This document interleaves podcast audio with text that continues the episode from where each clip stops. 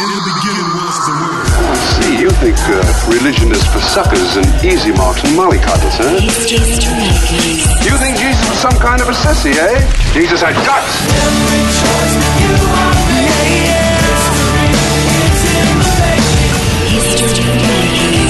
Hi, and welcome to History Makers. I'm Matt Prater. Today we're speaking with Wendy Francis.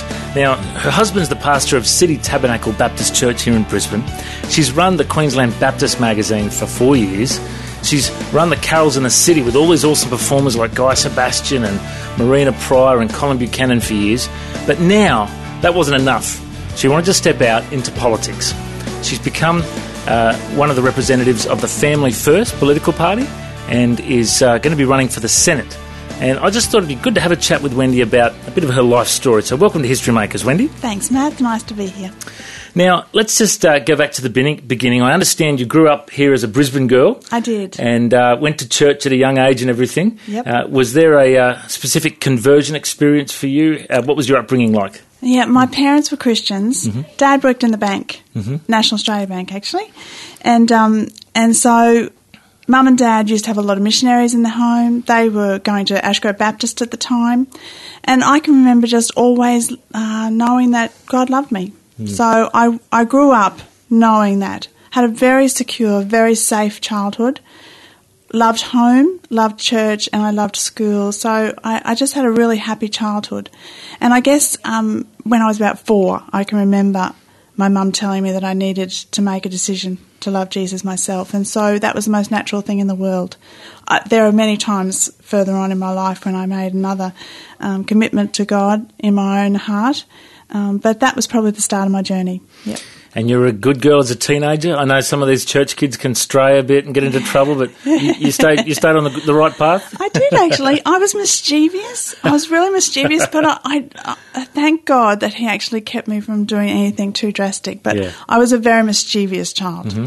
Mm. And Always then, had lots of ideas. and then you went on uh, working uh, at a at a bank yourself, just like your dad. Yeah, I did. Yeah. I, I Dad actually got me a holiday job over the, one of the Christmas holidays, and then I really enjoyed it. Um, met lots of people there, so I stayed on and worked there until I got married. Worked there for a while after I got married, and then we started having our children. And I And how, it how did you meet your husband, Peter? I always love to hear these love stories. Yeah, it was a real love story. I met him when I was six. Oh, right. he started young. Yeah. so I remember him as a nine year old arriving at um, Ashgrove Baptist, and at that time it was, you know, boy germs thing. So we didn't have a lot to do with each other, but we grew up in the youth group together, knowing each other. Became really good friends before we fell in love. Wonderful. And then you also worked uh, for Griffith University. What did you do for them? Yeah, I, I went to Griffith University because I started, I got a part time job when the kids were at primary school. And when they'd left primary school, I was still there, so I felt a bit silly. So I decided that I'd apply at the unit that they were at. And I ended up um, getting a job as the research manager for the Centre for Public Culture and, and Ideas. Our son used to think it was pretty funny that there was actually a research centre for ideas, but it was an excellent centre, and I worked there for five years. I loved it. And then you ended up uh, pastoring here with your husband at the City Tabernacle Baptist Church, which is a big old grand Yes. church building. Yes. What, tell us a bit about your church. Yeah, our church looks like a museum, and um, sometimes when people would walk through the city during the week, we would hear them um, saying, "I wonder whether anything happens in that building." So when we went there, we our desire was to get people out of the building because the building is pretty grand and it's beautiful. I love the building, um, uh, but it's very it can be very confining. So we wanted to get people out of the building. So that's when we started the carols. Yeah. So, Carols in the City, I, I mean, I've been a couple of times.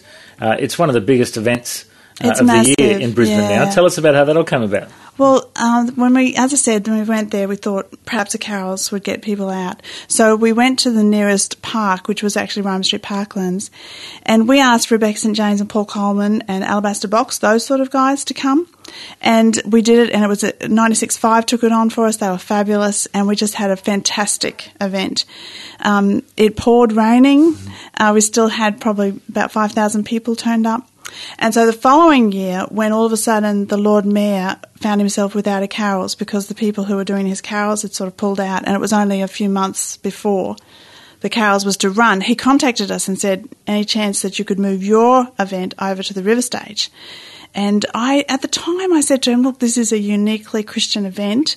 Um, but I said, I'll come in and speak with you. So we went in, spoke with him. I said to him, Look, you know, we have Buddha's birthday here, we have Ramadan, um, Christmas is Christian.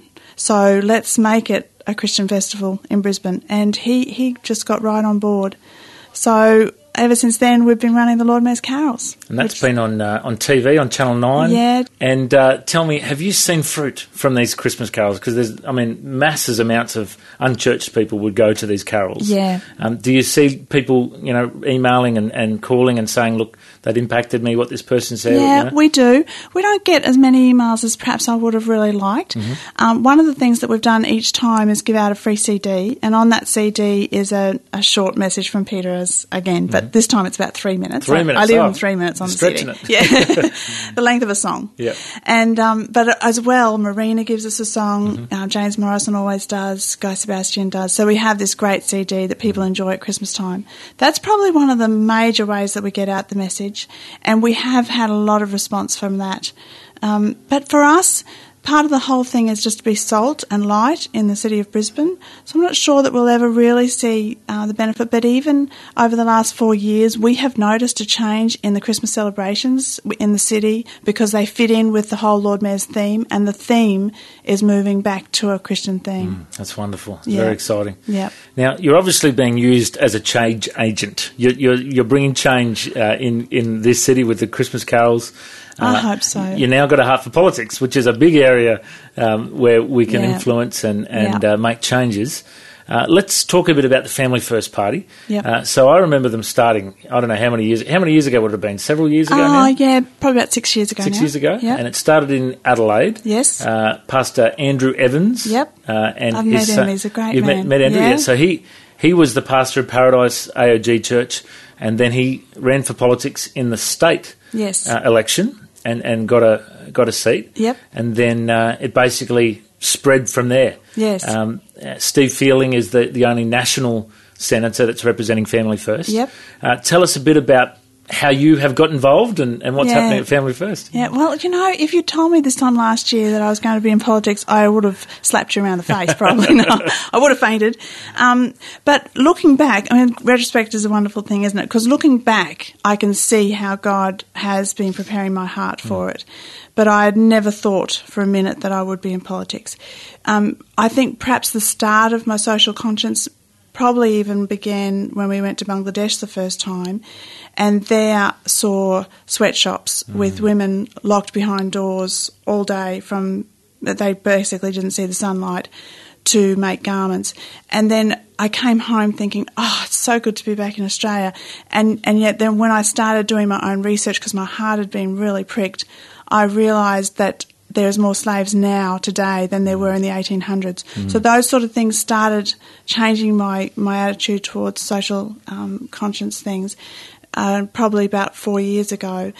But then early this year, we received an email from Family First just asking if there was any potential um, interest from Peter or I to run for the Senate. And Peter immediately felt that the Lord was speaking to him on my behalf. Um, nice. thinking uh, Wendy would actually be the one to do this. Yeah. And so he actually contacted Family First first and said, "Look, um, I feel very called to the City Tabernacle, but you know, if you were interested, I think Wendy would be great to talk to." And um, before I even knew that he had sent that email, I actually received a phone call, and it started there. Wow. Yeah.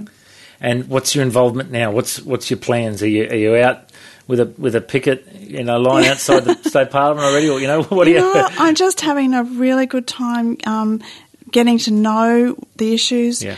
I'm meeting people all the time. Yeah. Um, yesterday I was with Cherish Life, and that was just a fantastic time. Tell us about Cherish Life. Cherish Life are just doing amazing work. Uh, so they were Right to Life, so a lot of people would know them more as Right to Life. Uh, but they are raising um, the awareness for the abortion issues, for euthanasia, um, and they're they're just doing a fabulous job. So I mean, at the moment, abortion's quite a topical issue here in Brisbane because there's been a number of media outlets that have raised the the um, the argument again, I guess you'd say, because we we had some law reform come through that actually made a bit of a change Mm. that people were very worried was opening a floodgate. I don't think it has done that, Mm, but um, then our, you know, the Courier Mail brought up how many babies uh, between 2003 2007 over 50 babies were born alive and left to die after botched abortions. Oh, my goodness. And from that coming out in the secular media, Mm. um, it it sort of opened the door for people like Cherish Life to raise the um, raise the Mm. argument again and say, look, is a million abortions over the last 13 years is that really acceptable? Mm, Um, and I don't think there would be any Australian who would think that would be acceptable number. You know, I heard a speaker recently say that uh, when um, Moses was around, there was a whole generation wiped out. When Jesus was around, there was a whole generation of babies wiped out. Yeah. And now there's a modern day generation Yes. that, that has been wiped out through abortion. Yeah. And uh, we need to stand up Yeah, and say, do. look, life is We do. valuable. And there are amazing um, organisations that are standing up Mm. and saying that, and they're they're providing um, options. They're providing um, different alternatives for girls, and they're Mm. providing support. And I think often, um, you know, what we really need is that we need the government to be to be providing, you know, financial support to these community places that are really providing the support that the girls need Yeah. to be able to make a choice. Yeah, because one of the tragedies is that you know girls that have been through an abortion, there, there are scars. There, Mm. Oh. there are emotional scars. There, there is quite a, a cost to society. Uh, and I, I know some personally who I've been involved with in, through church and, and different areas, and Yeah. they have counselling, they have prayer Mm. for healing, and, and they, they can deal with it. But a lot of girls don't, and they don't realise they're carrying these scars, and it's actually from that horrific uh, they thing can they've been suffer. Mm. terrible depression. It's it's quite a you know it's traumatic. It's a very traumatic thing to have to go through. And I know the organisation uh, in Brisbane, the Priceless Life Centre, Yes. have got a phone line people can call, Yeah. and uh, a website with lots of information. I encourage anyone listening now, if if this is impacting you, if it's affecting you, look it up, Google it, and uh, and and start to deal with this stuff because. Uh, it's fine for us to talk about it, but Yeah. we, we want to um, see some action on, on this stuff and, and see people receive healing for things Yeah. too. So, Yeah. um, and, and Wendy, uh, obviously that's been a big issue in the in the political arena. Mm. Um, other issues uh, that we've talked about in the media recently is is uh, pornography. Uh, I understand Family First had a win in South Mm. they Australia did. recently. They Yeah. did. Yeah, they had a really great win. So they've passed legislation now that video shops, um, adult, explicit adult videos, will not be able to be previewed in the shop and in any shop.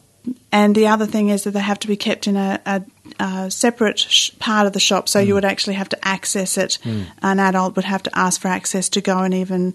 Mm. Have a look to see what they can take out. So, I mean, we'd rather get rid of it altogether, Yeah. obviously, but that is just so wonderful because you know, as a parent and as a grandparent, to be able to um, walk into a shop and know that they're not going to be looking up at the screen and seeing something that's going to scar them. Yeah, Because an image, I, I know as a child, I saw images that I really had to pray and ask the Lord to, to remove from my mind. Mm, Um, once you see an image, if you are a graphic sort of person, it's very hard to get that image out of your brain. Mm. I don't think we realise the, the cost, the hidden cost of pornography uh, on our men.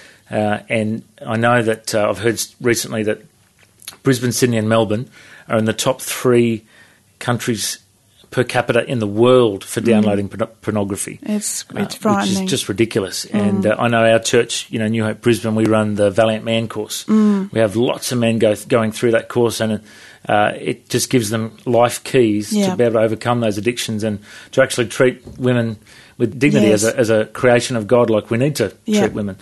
Um, so, Wendy, um, one of the things I've heard, you know, in, in America, a lot, lot of Christians in politics in the religious right get accused of saying about all the bad things that's going on in the world, um, but not actually saying what they stand for and what they believe in and the good things that they're standing up for.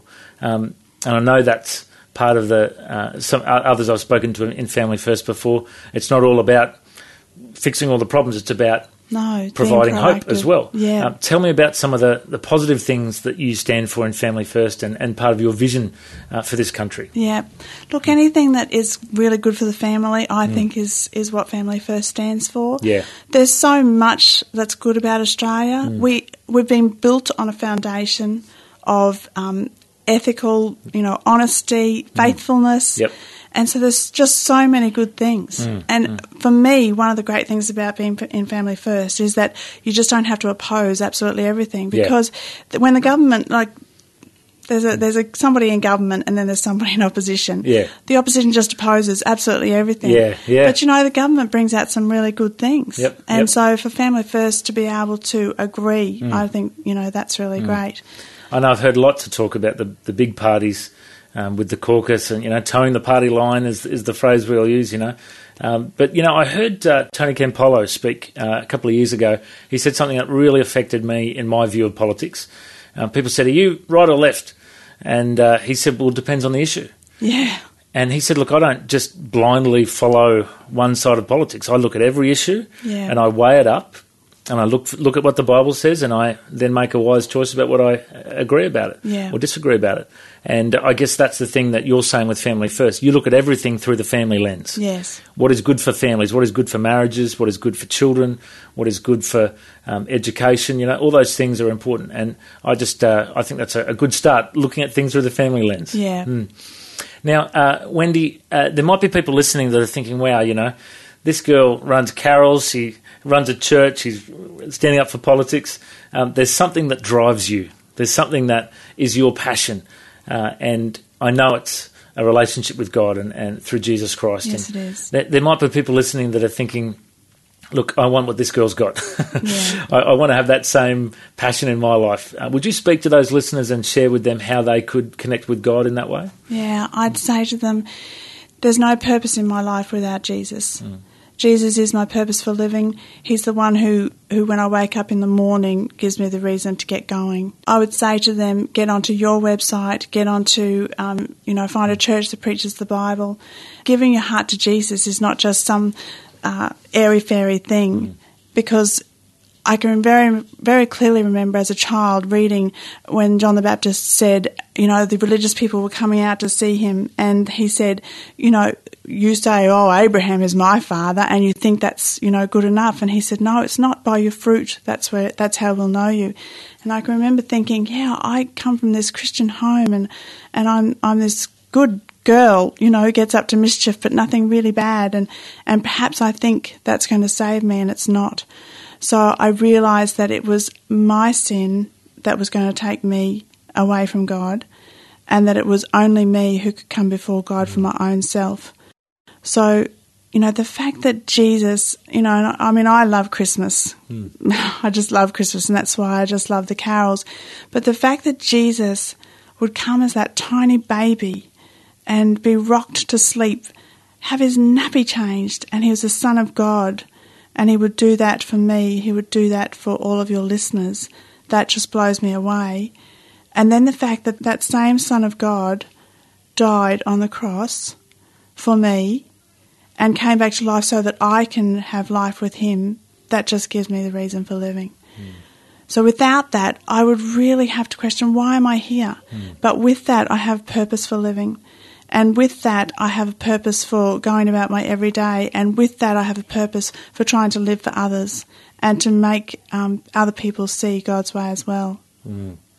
Well, like I said before, Wendy, I can definitely see uh, that God is shining out of you, that He, he is in your heart and in your life, and um, it's uh, it's wonderful to have you on the show today.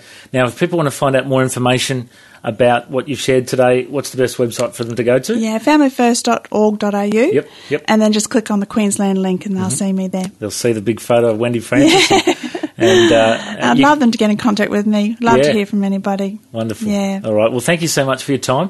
I reckon you're a history maker. Thanks for joining Matt. us. Thanks, God bless. heaps. Thanks for joining us on History Makers.